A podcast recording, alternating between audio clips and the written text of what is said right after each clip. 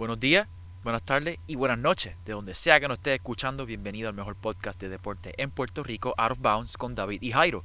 Comencemos con el pod de esta semana.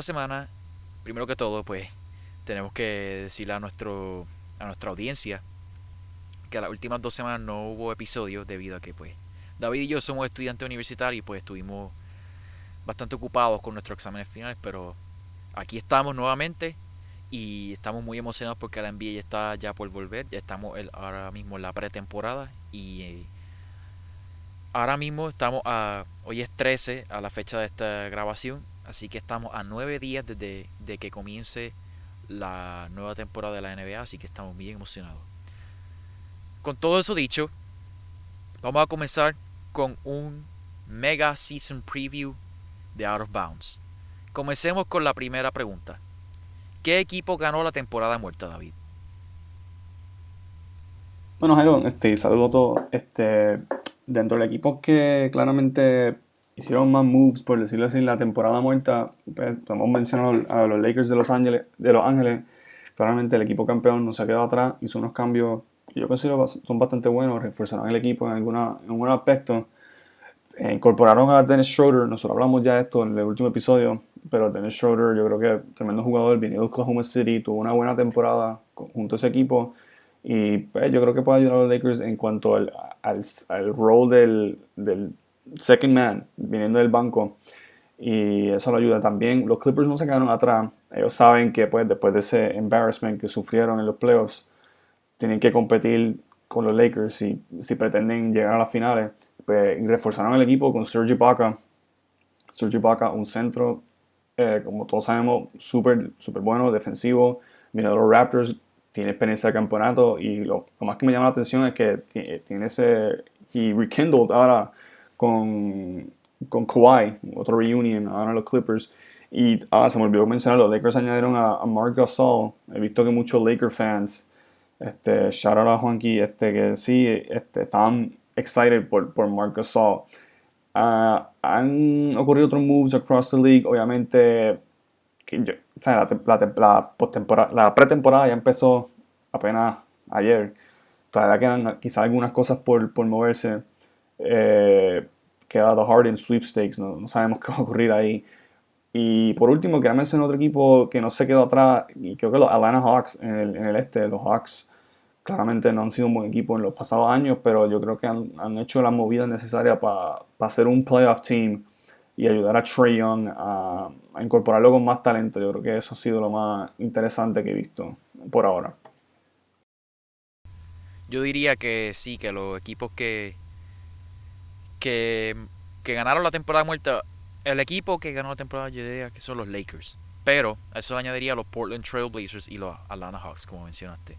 Los Blazers, ellos, mejor, ellos mejoraron mucho esta temporada de muerte este y y mejoraron también, ¿sabes? Muchas, muchas deficiencias que tenían, particularmente defensa en, en los wings, este, ¿sabes? Como shooting guards y, small forwards y algún uno que otro power forward. En ese, ese espacio ahí del front court, ellos tenían, tuvieron muchos problemas la temporada pasada, ya que pues Trevor Ariza no era, no fue la, no era la construcción para eso.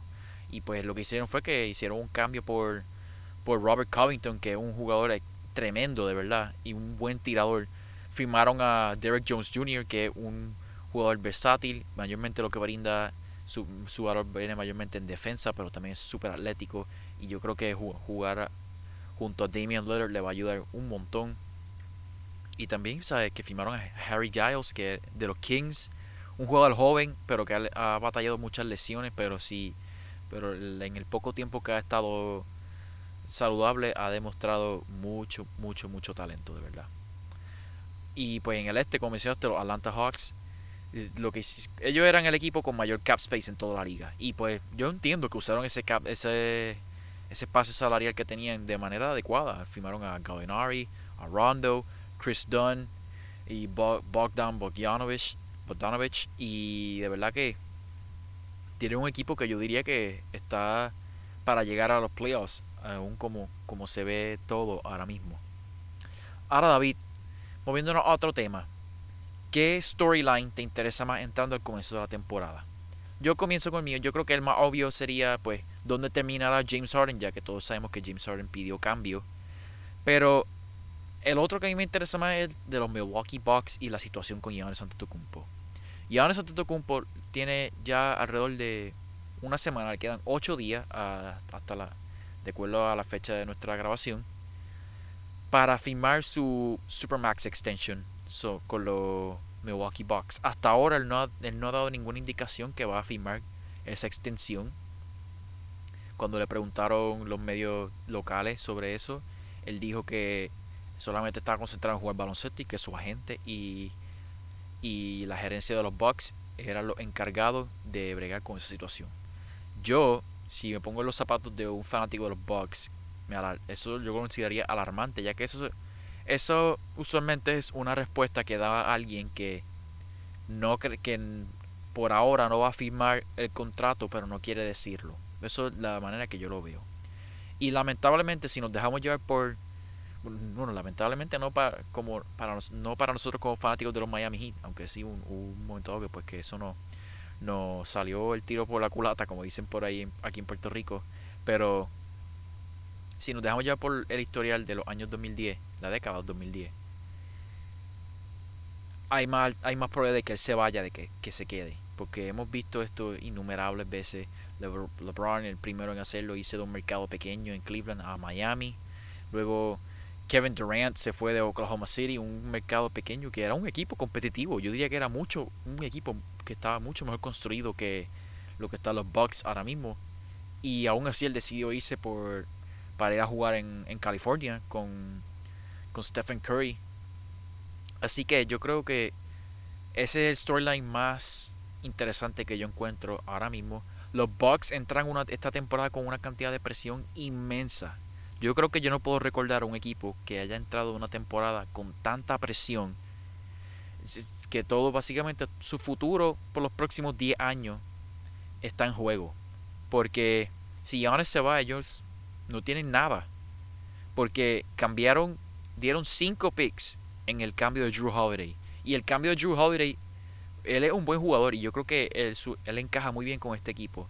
Pero lo que pagaron para adquirirlo, y eso los puede afectar grandemente en el futuro. Porque primero que todo, Drew Holiday, como yo creo que se lo habíamos mencionado en, la, en el podcast pasado, Drew Holiday puede convertirse en agente libre esta, temporada, esta próxima temporada, al igual que Giannis. Porque Drew Holiday tiene una opción de jugador que puede declinar y convertirse en agente libre. Entonces, ¿qué, ¿cómo se quedarían los Bucks? Los Bucks se quedarían con Chris Middleton y mm, un par de jugadores de ahí. O sea, Dante DiVincenzo y, y, y Brook López. Eso no es suficiente para ganar un campeonato y pues, casi ni para competir para playoffs. Así que yo diría que Milwaukee ahora mismo está en una situación muy precaria y de verdad que yo pues yo personalmente pues conozco a fanáticos de los Bucks, eh, conozco a alguien que vive en Milwaukee, pues creo que va a ser una temporada llena de estrés para todas esas personas, ya sea los fanáticos, jugadores del equipo y hasta las mismas personas que trabajan en los Milwaukee Bucks. Así que verdaderamente eh, va a ser una temporada larga para ellos y pues nosotros acá como fanáticos de, pues, tenemos uno de los privilegios de ser fanático de un equipo de mercado grande que pues siempre tenemos oportunidad de adquirir a alguien, ya sea en agencia libre o un cambio. David, te pregunto yo a ti, ¿qué storyline te interesa más a ti entrando la temporada? Bueno, sin lugar a dudas, lo que tú mencionaste de los Bucks, eh, yo creo que lo más importante que va a entrar esta temporada, los Bucks tienen, como mencionaste, una presión una presión brutal encima de ellos y específicamente Giannis con lo que va a ocurrir el futuro de ellos, porque claramente el futuro de él va a dictar el futuro de la franquicia. Tú lo has dicho muchas veces en este programa, los Bucks son un mercado pequeño, no tienen esa facilidad como mercados como Los Ángeles, Nueva York y, Miami a traer talento, so tienen que acudir a otros medios, draftear jugadores, que es la misma manera que ellos funcionan a Giannis. Pues, es difícil pues, en ese aspecto. Y bueno, y pues, los Bucks están en un, en un test trial de nuevo ya van dos años consecutivos que son contenders número uno en el este y no pueden llegar a ni tan siquiera a los Eastern Conference Finals, que son, son back trips que lo, ha colocado en contra de la pared a este equipo. Seguramente Giannis puede tener otra excelente temporada como la tuvo estas últimas dos.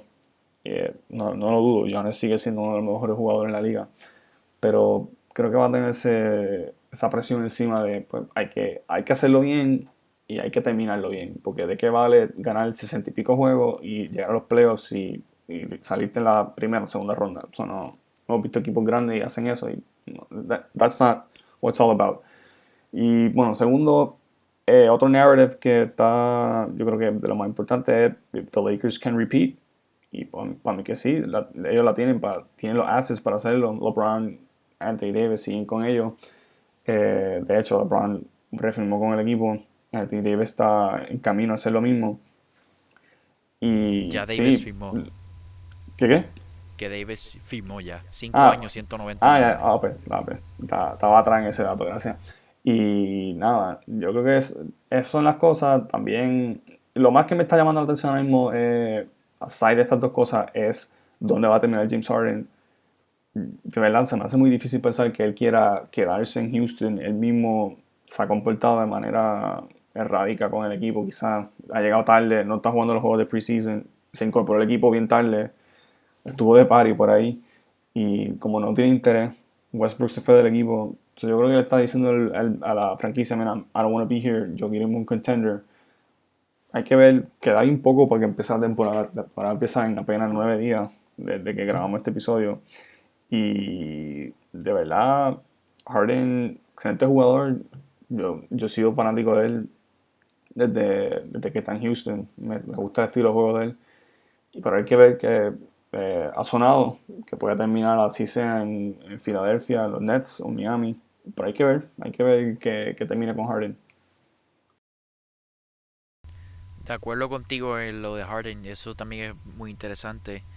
Eh, de hecho, hace unos días atrás salió un reporte de Shams Serenia de The Athletic, uno de los uno de los reporteros más respetados en la industria de, de, los medios deportivos y mencionó que Filadelfia y Miami están entre los equipos que James Harden estaría interesado en que fuera cambiado y yo como fanático de los Heat me encanta eso. James Harden es uno de los mejores cinco jugadores en la liga, es uno de los mejores anotadores de todos los tiempos. Sí hay, hay, hay hay preguntas sobre su encaje con, el equipo y su edad. Él tiene 31 años ya, aunque su estilo de juego yo creo que lo va a hacer que él añeje bien, honestamente. Pero pues no... ¿sabes? Hay que... Hay muchos factores a considerar también. Ahora nos movemos a otro tema.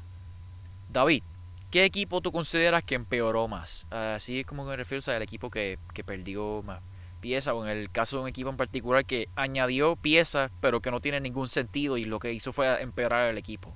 David, dinos tu opinión. Eh, sí, hay varios equipos yo creo que, me vienen a, mi mente, pero yo creo que el primero viene siendo los, Charlotte Hornets. Charlotte Hornets eh, añadieron a, Hayward, que de verdad no entiendo, firmaron a un jugador... Bueno, no entiendo la decisión de Hayward, pero se fue de un contender. No sé cuáles son sus razones, pero firmó con Charlotte. Añadieron a. Te puedo dar 120 millones de razones. ok, pero la otra. Añadieron a Lamelo Ball vía el draft. Tienen otros jugadores, pero pues, literalmente un equipo que no, que, no va para ningún lado. Otro equipo que me viene a la mente, eh, los Kings firmaron a, a su stellar jugador de nuevo, a, a Fox, DeAndre Fox, pero obviamente este equipo en el oeste no va para ningún lado. The eh, Kings. Kings. Eh, otro equipo, los New York Knicks, en el draft, hay un jugador, Obi Toppin, he visto sus highlights, ha tenido mucho hype. eh, de college, viene de Dayton, eh, tuvo un excelente, una excelente temporada de college, pero pues tampoco veo los Knicks con, con, nada de lo que hicieron, no los veo llegando a los playoffs. Un equipo que quizás pueda dar la batalla, he tenido esta conversación con varias personas, hay que ver qué pasa con, con Washington. Washington, como todos sabemos, incorporó a Russell Westbrook en este historic trade con John Wall vía los Rockets. Y pues los Wizards on paper no creo que sean tan malos. Tienen a, a Harden, tienen a, a, Bradley Beal, que es un, un prolific scorer, un tremendo jugador. Y también tienen otras piezas pequeñas, como Bertans, excelente jugador, que de hecho recibió una putuca, esta temporada. Y tienen a Rui Hachimara, no sé si lo dije bien, que está en development, en un centro, maybe puede ser bueno. Tienen otras piezas pequeñas, pero pues, yo creo que borderline pueden hacer un playoff team. No sé, yo pienso que un equipo, ¿sabes? Los playoffs es la temporada, unos entran y obviamente otros no lo van a hacer. Y yo pienso que los equipos que quizás no entran a los playoffs en el este, creo que va a los Magic, se es muy difícil, porque hay equipos como los Pacers, como los Wizards, como los Hawks, que están haciendo el battle, yo creo que pueden entrar, pueden take ese spot, ese spot de los de los de los Magic. Sí, yo. Ok, no, no, pude contestar la última pregunta yo. Equipos que empeoraron más, yo diría que primero fue los.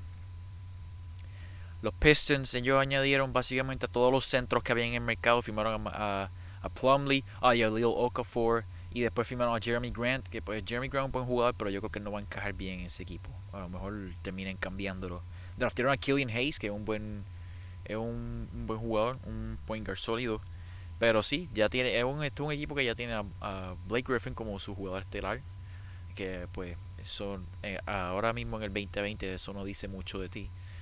Y otro equipo, o sea, equipo, un equipo de playoff, o sea, que yo considero que todavía pueden llegar a playoff, pero que yo pienso que empeoraron.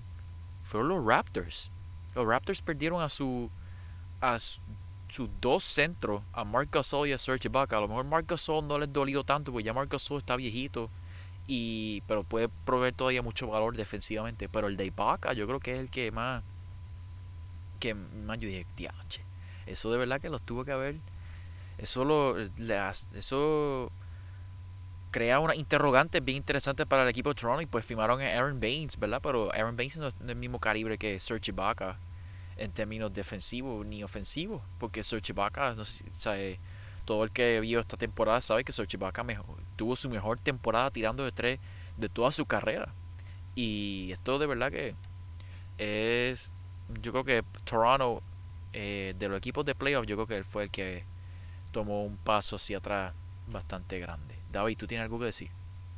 que, que, sí, se me olvidó ese detalle de, lo, de, los Raptors. Los Raptors ya han perdido casi, casi muchas de sus piezas de ese equipo de, de campeonato. Kawhi, Marcus Gasol y Arebaca. El que le queda most notably ahora pues, este, Pascal y, y... Oh, wow, se me fue el nombre de él. que Jason Drake nada más. OG, eh, Fred Van Vliet. Eh, Fred Van Vliet, sí, sí. Ah, bueno, y Kyle Lowry, sí. Pero sí, esa es la idea, que han perdido parte de ese, de ese equipo. Todavía tienen Nick Nurse, excellent coach. Eh, pero sí, se la va a hacer un poquito más difícil. El, el, East está un poquito más competitivo en los top levels. Ahora con los Nets, Philly sigue siendo bueno, Miami es bueno, Milwaukee es bueno. Que yo creo que ahora los Raptors, que antes ocupaban ese second place, maybe third, ya van, ya van como por el quinto o sexto lugar, en mi opinión. Sí, sí, en verdad que eso nos lleva a, otra, a otro tópico de discusión que teníamos, que era que en ambas conferencias, por lo menos yo estimo, y yo creo que la mayoría de las personas que siguen la, NBA y pues todos los analistas, dirían que en ambas conferencias hay seis equipos, hay muchos que se atreverían a decir siete, pero vamos a quedarnos un, un número conservador, seis equipos que son básicamente seguros que vuelvan a la postemporada. En el este tenemos a Brooklyn, Miami, Boston, Filadelfia, Toronto y Milwaukee. Y en el oeste tenemos a los Lakers, los Clippers, los Nuggets, los Jazz, los Mavericks y los Blazers. David, ¿qué equipo en ambas conferencias tú crees que ocupa los últimos dos espacios? Yo personalmente, en el este yo tengo a Atlanta y a Washington ocupando los últimos dos espacios. Y en el oeste a Phoenix, ocupando, ocupando uno de esos espacios. Y el a la octava posición es la más interesante para mí en el oeste, porque ahí entonces tendríamos a los Pelicans, a los Grizzlies, a, los Pelicans, a los Grizzlies, a lo mejor San, un equipo como San Antonio. Y de verdad que hay, hay muchos que están ahí en batalla, porque ¿sabes? Los Rockets, obviamente, si se quedan con James Harden, yo creo que deberían ser el favorito para ocupar ese último espacio. Pero sí, hay muchos, hay varios equipos en el oeste que podrían ocupar ese espacio. David, dino. Ok, pues yo estimando acá que un escenario hipotético donde Harden no esté en el Western Conference, así sea, así sea que se fue para Philly, Miami o otro destino, yo creo que los Rockets, eh, dejando de ocupar ese espacio, obviamente, porque se irán a rebuild mode y no van a ser tan buenos, pues de verdad que yo veo a los Suns entrando, los Suns con Chris Paul, va a ser un poquito más reminding us de lo que fue OKC, no a ese extent esta temporada, pero van a ocupar el espacio y eh, de verdad que pensando acá, maybe, maybe lo, lo que dijiste, los Pelicans, I guess, y los Grizzlies van a estar como la temporada pasada, tuvieron un, very tough, very close fight. Que yo creo que maybe yo, I'm maybe leaning more hacia, lo, hacia los Pelicans debido a que maybe they're a more complete team que los Grizzlies. Pero, creo que John Moran va a tener un great season. En el East, eh, estoy de acuerdo contigo con que van a ser los Hawks y los Wizards. Eh, aunque, aunque no lo crean, los Wizards eh, estuvieron muy cerca de, entrar a los playoffs. matemáticamente estuvieron cerca, para, por lo menos que lo inviten al bubble. Pero ahora con Westbrook, no creo que Westbrook le vaya a slow down ni nada. O sea, va a ser un great out para el equipo. Y con Bill ni se diga que van a ser buenos y van a ganar el par de juegos. Específicamente el East. So, yo creo que esos, esos dos van a ocupar. Los Hornets no los veo entrando. Eh, no los veo tanto porque simplemente no creo que tengan ese playoff grit o ese o esa ability para ganar más de 40 games, yo creo. A lo mejor Chicago. Chicago es un equipo joven, pero pues... Chicago, eh, sí, eh, son young players, pero no han tenido no han tenido winning success lately en los últimos años y no, no están full of veterans que yo creo que maybe por eso los Hawks tienen el upper edge porque tienen players like Rondo players like eh, Gallinari que han estado en winning situations y saben lo que es winning y, si firmaron con el equipo es porque saben que van a estar en, ese tipo de situación de, de, compete for a playoff slot. Mientras que Chicago, pues, pues, tienen young players, pero no creo que tengan ese, ese mentality de go out and, and search for a playoff spot. Yo creo que Chicago puede ganarse un, un espacio en el torneo de play-in. Porque recuerden, esta temporada está el torneo de play-in que creo que es de del sexto lugar hasta el noveno o décimo lugar. Pero pues el Play-in Tournament obviamente va a favorecer grandemente a los equipos con, con un higher seed, pero ¿verdad? Pero está en, la, NBA y pues cualquier cosa puede pasar. Dinos, David. Sí, que se me olvidó ese detalle del play-in game, que yo creo que en el West va a estar interesante, considerando que esa batalla por el A seed entre lo que son los Pelicans, los Grizzlies y posiblemente los Spurs como esta temporada va a estar interesante, que ese, ese, ese rush por el playing game va, va, a estar, va a estar bueno, yo pienso. Y creo que va a show ese competitive side de jugar como Zion y, y, y John Morant, que yo creo que son two of the most anticipated players, young players para ver esta temporada.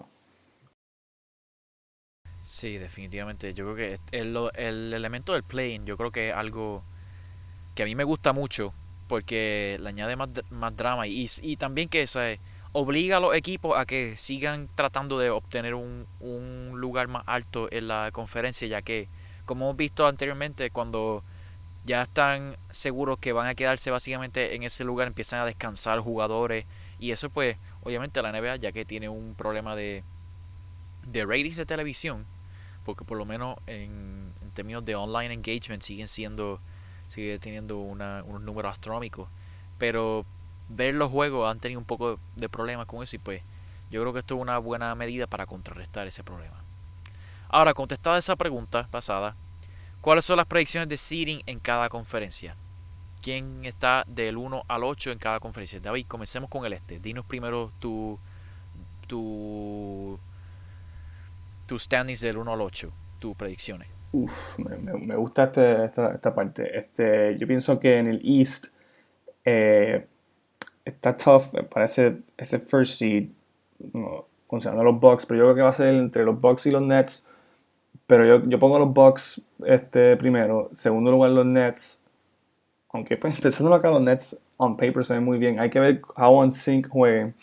Pero vamos a ir así, este tercer lugar Miami, cuarto lugar eh, los Boston Celtics, quinto lugar los Philadelphia 76ers, eh, séptimo lugar los Hawks, octavo lugar los Washington Wizards o, puede ser both ways, séptimo, octavo. Entonces, eh, me imagino que nos vamos al, al oeste o vas tú con, con el este. Déjame dar los míos del este. La mayoría yo creo que, ¿sabes? De los ocho equipos yo creo que estamos bien, pero en el orden ahí es que yo tengo uno diferente. Primero tengo Milwaukee. Milwaukee, por más, ¿sabes? Por más mal que se han visto en la postemporada, este equipo está de la manera que está construido un equipo excelente para la temporada regular. Ahora, para postemporada, pues esto eso es otro, otro tema para otro día. En segundo lugar, tengo a los Miami Heat. Sí, parece. Yo sé que soy, ¿sabes? Sí, nuestra audiencia sabe que yo soy fanático de los Miami Heat. Pero, y Brooklyn, pues como dice David, on paper se ven excelentes y a lo mejor se vean mejor. Pero esto fue una temporada muerta muy inusual. Kevin Durant y Kyrie Irving ambos acaban de, de llegar de lesiones. El training camp fue sumamente corto. Hay que ver cuánto los ponen a ellos a jugar en la pretemporada. Y aún así, la química va, va, o sea, la química de equipo es algo bien importante para poder ganar. Y de verdad que, pues, Brooklyn defensivamente no, ellos pueden ser de los peores equipos defensivamente. Ofensivamente ellos pueden ser la mejor, ellos pueden tener la mejor ofensiva de la liga, pero en términos de defensa yo creo que van a tener muchos problemas en ese lado. Pero como quiera los tengo en mi tercer lugar porque simplemente por el hecho de que Kevin Durant y Kyrie Irving son, yo creo que van a ser un dúo tan y tan bueno que con la fuerza de ellos dos llegan por lo menos al tercer lugar. Cuarto lugar tengo a los Philadelphia 76ers. Philadelphia, yo creo que la manera en que Daryl Morey reconstruyó este equipo en la temporada muerta, yo creo que tiene mucho sentido y, acentúa las la fuerzas de Ben Simmons y Joel Embiid. Es que simplemente suena fácil, ¿verdad? Pero ellos no lo han hecho estas últimas temporadas y es simplemente rodearlos de tiradores. Y pues que ellos hicieron, adquirieron a Danny Green, que yo sé que los los, Lakers, los fanáticos de los Lakers piensan que él es un mal tirador y qué sé yo. Y sí, en la postemporada, Danny Green tuvo muchos problemas con su tiro. Pero esto es un tipo que, ¿sabes? Que tiró 36% de 3 en la temporada regular. Eso no es un porcentaje tampoco que te va, que te va a asombrar. Pero es un, es un, es un porcentaje sólido. Es alguien que tú puedes confiar en que pueda meter triple. Y también un jugador, un tres veces campeón. Este, él puede traerle profesionalismo al camerino de un equipo joven con dos, dos, estrellas jóvenes que a lo mejor requieran un poco más de, guía, de una guía veterana para que puedan llegar a, a la tierra prometida. Y la adición de Stephen, de Stephen Curry, Seth Curry, el, el, hermano de Stephen Curry, yo creo que es una adición súper buena. De hecho, Seth Curry es un excelente tirador. Eh, tiene uno de los mejores porcentajes de triple en, eh, de carrera en de cualquier jugador en la historia del NBA, ¿sabes? Un, él es un super tirador. En defensa puede ser que este equipo tome un paso hacia atrás, pero yo creo que ofensivamente van a ser mucho mejor, ya que Simmons y Embiid van a tener, yo creo que el, el equipo de apoyo que, que ellos necesitan para ser exitosos. Y Doc Rivers, ¿cómo olvidar Doc Rivers cuando, en unas, eh, cuando tuvo a Tobias Harris en la primera temporada que estuvo sin Chris Paul y sin Blake Griffin? Tobias Harris era su mejor jugador. Y ese fue la, eh, Tobias Harris tuvo la mejor temporada de su carrera bajo Doc Rivers. Y también que Tobias Harris va a volver a su posición natural de jugar 4. Así que yo creo que Tobias Harris va a ser la clave para este equipo. Y yo creo que él puede, él puede volver a ser un, un excelente jugador como lo era antes de llegar a Filadelfia. Luego nos movemos a Boston. Boston yo los tengo en el quinto lugar porque Boston yo creo que no hizo nada para mejorar su equipo esta temporada muerta. Perdieron a Gordon Hayward, que sí, Gordon Hayward batalló lesiones a través de toda su, su estadía con los Celtics. Pero Gordon Hayward es un jugador efectivo y de hecho demostró ser ese jugador efectivo en los primeros meses de la temporada antes de que pues que lamentablemente se lesionara nuevamente.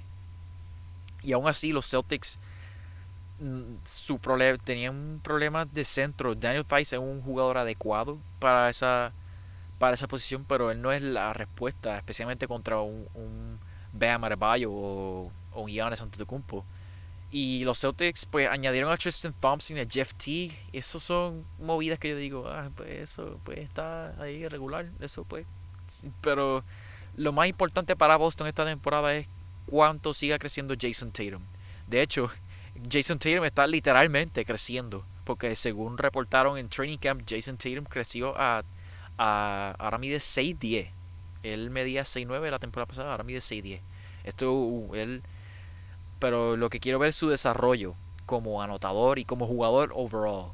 Cómo él sigue escalando esa, esa, esos tiers de, de los mejores jugadores de la, de la NBA y a ver si llega, continúa su estatus como uno de los mejores 15 jugadores de la liga o aún mejor. Hay que ver cuánto él mejora a través de la temporada y si puede continuar jugando de la manera que jugó de, de enero a marzo y pues como jugó también en la burbuja. Toronto es mi sexto lugar. Y Toronto lo que pasa es que Toronto sigue siendo un equipo que está súper bien coachado. Y de verdad, Nick Nurse es uno de los mejores dirigentes de la liga. Pero es como les dije al principio, ahorita, ellos perdieron muchas, ellos perdieron dos piezas clave de su equipo de campeonato y su equipo del año, del año pasado que estuvo a un juego de llegar a las conferencias de final nuevamente. Sin embargo, aún tienen a Pascal Siakam, van a tener a OG Anunobi por una temporada entera. Y OG Anunobi es un jugador excelente. Es uno de los mejores defensores en términos de isolation en la liga. Busque los números para que vean que es, el tipo es bestial defensivamente. Y si mejora su, su tiro y su habilidad de, de anotar off the dribble, yo creo que eso los va a ayudar grandemente a los Raptors. Y también retuvieron a Fred Van Vliet, pero pues nuevamente, comparado con los otros equipos, yo creo que Toronto tomó un paso hacia atrás. Y para últimos dos lugares, tenemos a los Atlanta Hawks y a los Washington Wizards. Ya cubrimos lo que hicieron los Atlanta Hawks, le añadieron muchas piezas para que Trey Young pudiera crear. Pero me gustaría ver que Trey Young se no tenga tanto el balón en sus manos y que también eso lo puede ayudar también en defensa. Yo sé que él defensivamente es uno de los peores jugadores defensivamente en toda la liga. Es, eso es un hecho. Trey Young es un jugador horrible defensivamente. Pero en su ofensivamente él trae mucho a la mesa. Y el hecho que le añadieron más playmakers, Bogdan Bogdanovich es un jugador que puede crear su propio tiro y puede crear tiros para los demás. Y Danilo Gallinari nuevamente un, un buen tirador que también puede crear su propio tiro. Y el hecho que también van a jugar con Clint Capella, o sea, porque si no me equivoco, Clint Capella yo casi ni llegó a jugar con los Hawks porque cuando lo adquirieron en la en la en el deadline, ahí fue cuando ocurrió el cuando alrededor de esa época fue cuando ocurrió el el, el, el shutdown.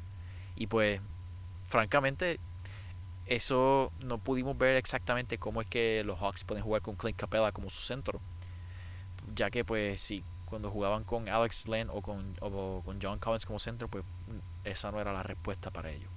Y pues los Wizards, los Wizards aún sin Russell Westbrook, yo los tenía compitiendo por ese octavo lugar, pero ahora con la adición de Russell Westbrook, yo creo que, que podría, es casi seguro que por lo menos van a terminar octavo. Y pueden terminar alto, pueden terminar hasta sexto lugar. Lo, la pregunta es si ellos son lo suficientemente buenos para desplazar a uno de esos seis equipos que mencioné previamente en esos primeros seis lugares. Russell Westbrook es un, mejor jugador que John Wall a este punto de su carrera y yo creo que siempre lo ha sido.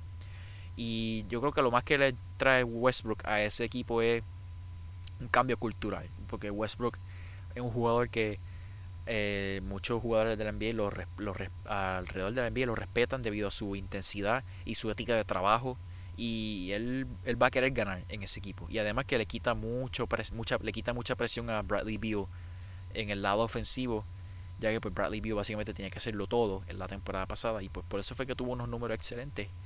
Pero yo creo que con la adición de Russell Westbrook, Bradley Beal va a tener una temporada más eficiente y más efectiva. Y sí, esos son mis picks para el este. Ahora nos movemos para el, oeste. Yo tengo los Lakers, yo creo que son el mejor equipo en la NBA ahora mismo. De alguna manera el equipo, los campeones defensores mejoraron su construcción de equipo y pues eso el trabajo que hizo Rob Pelinka yo creo que ah, está súper, duper bien, honestamente. Segundo lugar tengo los Clippers nuevamente. Los primeros dos lugares como los mismos de la temporada pasada, Lakers y Clippers. Estos son los dos mejores equipos de la conferencia oeste, claramente. Y los Clippers, aunque perdieron a, a Montrezl Harrell, a los Lakers, que que lo, perdieron a él, Pero añadieron a Ibaka, que yo creo que un, encaja mejor con este equipo que el mismo Montrezl porque Montrezl pues tuvo mucha dificultad guardiando a Nikola Jokic en la temporada pasada, en la postemporada pasada, mejor dicho. Y también defendiendo en el perímetro en la primera ronda contra Luka Doncic o defendiendo a Kristaps Porzingis en lo poco que pudo jugar de la postemporada. Ahora, después de esos primeros dos, cuando se pone interesante. Yo tengo en el tercer lugar a los Portland Trail Blazers. Como mencioné, los Portland Trail Blazers mejoraron inmensamente esta temporada muerta. Y tomaron en cuenta muchos problemas que tenían la temporada pasada y pues lo, los arreglaron. Y de verdad que eso fue un excelente trabajo de ellos. Damian Lillard eh, sigue siendo uno de los mejores 10 u 11 jugadores en la liga. Y si puede tener una temporada igual de buena como la que tuvo la, eh, la temporada pasada, no, no veo razón por la cual los Blazers pueden terminar menor de, menor de tercer lugar. Luego tengo los Nuggets. Los Nuggets yo creo que puede ser que tomen un paso hacia atrás debido a la pérdida de Jeremy Grant. Jeremy Grant era una pieza muy clave para ellos, pero todo depende si cuán hacia atrás sea el paso, todo depende del desarrollo de Michael Porter Jr. Michael Porter Jr. probablemente sea el que comience junto a junto a pues Nikola Jokic, a, Paul Millsap y a Jamal Murray. Y hay que ver cuánta mejoría hay en el lado ofensivo y defensivo. Ofensivamente, Michael Porter Jr. se, vio excelente, pero defensivamente, ¿dónde están las verdaderas interrogantes de su juego? Y hay que ver, Mike Malone, un coach que típicamente le da mucho, mucho mucho espacio para errores a jugadores jóvenes. Él si ve que comete muchos errores, te sienta. Él es de eso, es como un old school coach en ese sentido, que los jugadores jóvenes no les da mucha oportunidad para cometer errores. Que pues, hay veces que eso está bien, hay veces que eso está mal, porque pues de los errores se aprenden. Y para el desarrollo de un jugador hay veces que hay que dejarlo que cometa errores para así corregírselo. Quinto lugar tengo los Utah Jazz. Los Jazz añadieron a un, a un backup en Derek Favors, un backup que es capaz. Sea, para que los Jazz no. La, primero, para que la defensa de los Jazz no caiga de entre las mejores entre la mejor defensa de la liga a entre las peores defensas de la liga cuando Rudy Gobert se sienta.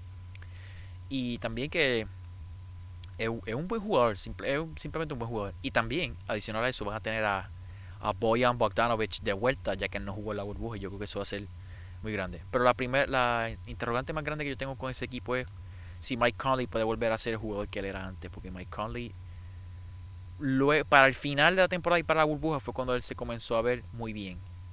Pero al principio fue fatal. O sea, él, estaba jugando muy malo. Luego eso tengo los Dallas Mavericks.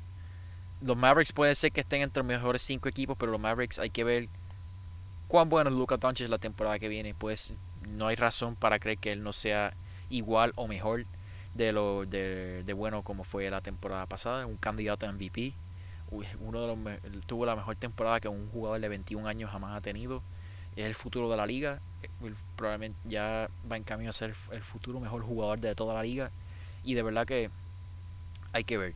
Lo único que pues hay que tomar en cuenta la salud de Kristaps Porzingis. Kristaps Porzingis nuevamente tuvo problemas de rodilla en la temporada pasada y pues se perdió básicamente la mayoría de, de la primera ronda, de su derrota en la primera ronda ante los, los LA Clippers. Séptimo lugar tengo a los Phoenix Suns. Phoenix Suns, obviamente, su gran adición esta temporada muerta fue la de Chris Paul. Y también añadieron a Jay, Crowder, que es un jugador que encaja muy bien. Y tienen a dos jugadores que son un poquito más viejos y le van a ayudar en el desarrollo a DeAndre Ayton y a Devin Booker. Y a DeAndre Ayton va, va a mencionarse luego en este podcast. Pero sí, yo creo que los Suns son los que van a ocupar ese espacio. Son un buen equipo, demostraron mucha mejoría, especialmente la burbuja. Fueron el único equipo invicto en la burbuja, se fueron 8 y 0, pero sin embargo, matemáticamente estaban muy lejos de cumplir las expectativas para llegar a la, a la postemporada. Así que, pues, lamentablemente no llegaron. Pero sí, yo creo que va a ser un equipo muy, muy divertido para ver y van a ser un equipo bueno.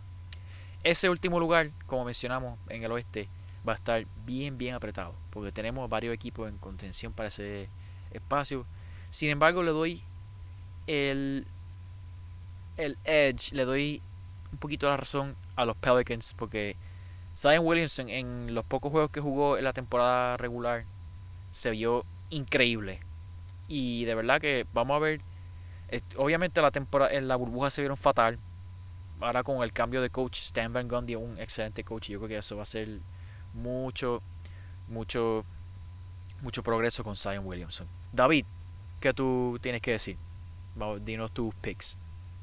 Bueno, para empezar con mis picks así, sin darle tanto breakdown, porque ya, ya, ya tú dijiste todo lo que había que decirse específicamente con esos equipos, específicamente en el oeste. Yo, mi lista personal, pues, concuerdo contigo, los Lakers son el mejor equipo de la liga, son los defending champions, tienen a dos top five players en la liga. No doubt que ellos sean el, que sean otra vez el number one seed.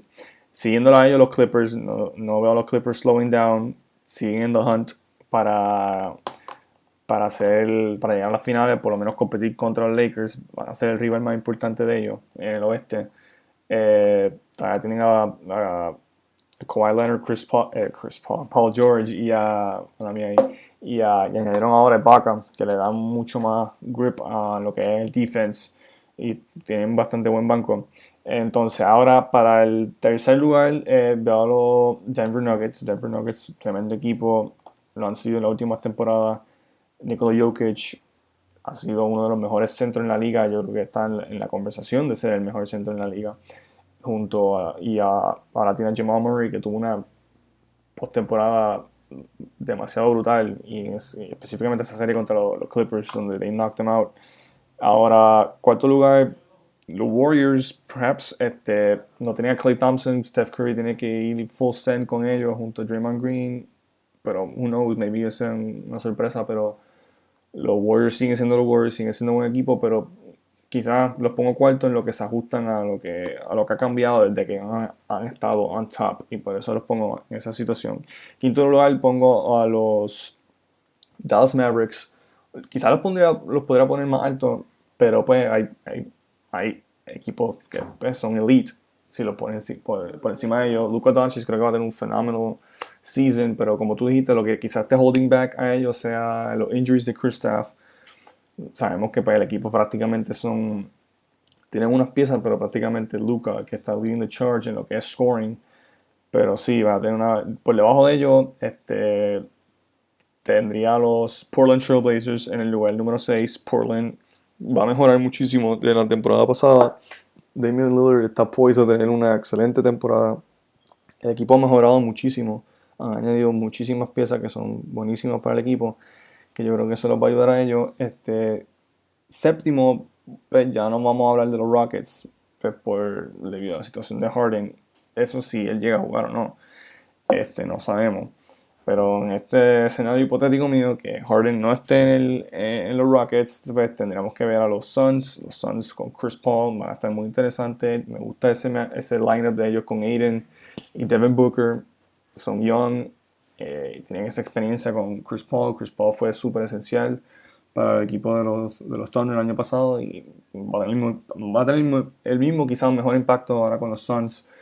Bueno, que esa fue su decisión por, por firmar con ellos y eh, va a ser un equipo muy interesante de ver. Y pero veo ocupando ese seventh spot. Ahora, el octavo, como dijiste, va a estar bien contested. Hay equipos por ahí, pero yo creo que at the end of the day, maybe podemos ver a los Pelicans eh, ocupando eso. Who knows? El play-in, eh, un wild card, wild card game que it can be anybody, pero I, I got the Pelicans entrando octavo. Sí, bueno, yo creo que eso, eso del play-in a mí me a mí me fascina tanto porque puede hacer que esto sea tan impredecible, no como años anteriores que ya básicamente sabemos lo que va a pasar antes de terminar este, este tema y movernos rápido para lo demás, David, ¿tú tienes algo más que decir? Ok, iba a decir que el, contra el play-in quizás esto nos va a dar una mejor perspectiva de, O sea, que obviamente a la NBA le gusta experimentar con muchas cosas, lo hemos visto en los pasados años, pero quizás este experimento del, play-in quizás esté para, para quedarse, who knows. Y va a ser muy entretenido. El, el, el, bubble fue muy entertaining ver, ver ese playing games. A muchas personas les gustó. Yo creo que it's here to stay, maybe, para el futuro. A mí me gustaría que esté aquí para quedarse. Pero nada, vamos a movernos a nuestro próximo tema, rapidito. Los tres favoritos para los premios. Yo, vamos a comenzar con MVP. Yo tengo para mis tres favoritos para el MVP. De hecho, el MVP esta temporada que viene, yo creo que está en una posición muy interesante, más interesante de lo que ha estado en los últimos tres años. Porque Giannis Antetokounmpo ha ganado los últimos dos MVPs. Ningún jugador ha ganado tres MVPs corridos desde Larry Bird en los 80 y yo creo que eso va, a pasar mucho tiempo en lo que alguien vuelva a ganar tres MVPs corridos debido a pues este, los, los votantes se cansan, eh, puede ocurrir lesiones o simplemente pues aunque baje un poquito los números, aunque sigue siendo súper bueno o si no mejora un montón de la temporada pasada pues ya no puedes ganar MVP por tercera vez consecutiva. Sin embargo, voy a dar mis primeros, mis tres favoritos. Luka Doncic, yo creo que él, él, debería ser el favorito ahora mismo. Si los, si los Mavericks llegan a estar ahí, o sea, llegan a estar alto, muy alto, pues yo diría que, que sí, que Luka Doncic se lo se debería llevar. En segundo lugar, tengo a Damian Lillard. Damian Lillard tuvo una temporada súper buena la temporada pasada y yo creo que eso sí debería ser lo, uno de los favoritos. Y tercero, pues, Giannis, porque Giannis es eh, sí, simplemente uno de los cinco mejores jugadores de la liga y pues ha tenido dos temporadas excelentes, las últimas dos. Y yo creo que no habría razón para creer que él, va no va no podría ganar un tercer MVP, pero es mucho más difícil ganar un tercer MVP corrido. David, dinos tus picks bien rapidito. Eh, este, sí, voy con esa línea. Yo creo que Luka Doncic va a tener un very special season ha jugado fenomenal y yo creo que va a estar en esa conversación de MVP number one quizás por durante la, toda la temporada. Giannis, pues, Giannis ha sido el MVP las últimas dos temporadas y si los Bucks siguen como yo predicted que van a tener una buena temporada, ganar más de 60 juegos, no veo por qué Giannis no esté en la conversación. Pero si comes up a ellos dos, yo creo que por el voter fatigue, creo que van a ir a lean por el, press, va a ir a lean por Luca pues por el, el narrative va a ser uno sin precedentes. Y no creo que sea muy coherente así, que gane tres consecutivos. Y si Luca tiene, pues tiene los stats y el equipo juega bueno, está en una buena posición, no, no veo por qué no se lleve el award Entonces, otro award que quisiera dar para Defensive Player of the Year, mi pick sería Anthony Davis. Anthony Davis no se lo ganó este season, se lo ganó Giannis, que muy merecido también, pero yo creo que Davis va, va a go after ese award. Yo creo que él, él, sabe que estuvo casi de ganárselo. Yo creo que él va a put up the numbers, put up the effort para llevarse ese award.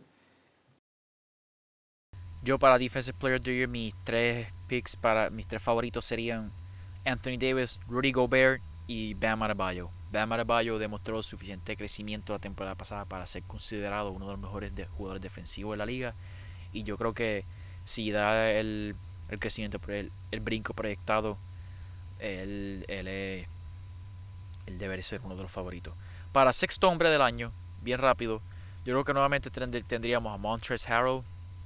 A lo mejor, dependiendo qué pase en Charlotte, si Devontae Graham no, no juegue, no sea el, el, el starter, pero yo, yo diría Devontae Graham para uno de los favoritos. Y el tercero, Goran Dragic, porque Goran Dragic, como nos demostró la, la postemporada pasada, con él todavía le queda bastante en el tanque y puede ser un jugador efectivo. David, tus tres picks para sexto hombre del año. Rápido. Bueno, eh, siento, siendo 100% biased, me voy a ir con Goran Dragic eh, por Miami, pero creo que con lo que con lo bien que jugó Miami, esto lo va a poner el radar al, al media uh, focus en Miami y cuando ven el impacto que Goran Dragic hace night in, night out, yo creo que va a estar en la conversación, eh, o por lo menos en, la, en, los top 3 de muchas personas. Eh, también eh, hay que concur con contigo con lo de Montrezl Harrell, que ahora que me acuerdo, no lo mencioné cuando estaba hablando de los Lakers. Los Lakers sí añadieron a Montrezl Harrell de, de los Clippers. Él va a tener un impacto defensivo y vocal para ese equipo de los Lakers que los va a ayudar muchísimo y por eso es que lo, lo coloco a él entre los favoritos. Coach of the Year, eh, mis primeros, mis tres picks para Coach of the Year, Frank Vogel, Eric Spolstra y Brad Stevens. Dinos los tuyos, David. Eh, sí, nosotros, yo, eh, en nuestro primer episodio, nuestro Way Too Early Picks, habíamos dicho, por lo menos yo, yo creo que tú también, que Eric Spolstra se puede llamar ese award, pero todo quizás va a fall in si, si los Heat tienen un, un, buen season, acuérdate, muchas veces los coaches con los top teams son los que se llaman este award, pero si Miami logra, qué sé yo, tal top 3 en el East, Eric Spolstra va a estar en esa conversación, Frank Vogel sin lugar a duda va a estar en ella, los Lakers van a ser buenísimos y si están en primer lugar sin ningún tipo de, o sea, llevándose rollo por todo el mundo, Frank Vogel, number one, va a estar en esa conversación. Eh, mencionaste eh, Brad Stevens, sí, eh, y para mí que va a estar en la conversación porque Brad Stevens sigue siendo uno de los mejores coaches, específicamente del East, independientemente del suceso que tengan los, Celtics o no, Brad Stevens sigue siendo top tier coach. Y sí, I can concur con that. Quizá otro, un honorable mention, maybe sea Frank Malone, el, no sé si dije el nombre bien, el de los, Denver Nuggets. Mike, Malone, sí. el de los Denver Nuggets. Un buen pick también. Será un buen pick este, para, para ese award. Ok, ahora, novato del año. Mis tres picks serían Anthony Edwards, pues él fue el primer pick del draft. y James Wiseman, los primeros dos picks yo creo que podrían ser fuertes contenders para ser Rookie of the Year. Sin embargo, para mi tercer pick, yo tengo a Isaac Okoro. Isaac Okoro es el rookie de, los de los Cleveland Cavaliers y no sé si vieron su debut en la, en la pretemporada. Se vio, anotó 18 puntos y ya entró a la liga. esto es bien raro que un, que un guard entre a la, liga con, una con este nivel de defensa que él puede jugar. Y yo creo que sí, que él sería, sería uno de mis favoritos para Rookie of the Year. David, dinos tus tres picks para Rookie of the Year, rapidito. Eh, quizás yo no estaba mucho pendiente de este, este draft class, pero yo creo que por lo menos tengo un pick, mi favorito, Anthony Edwards.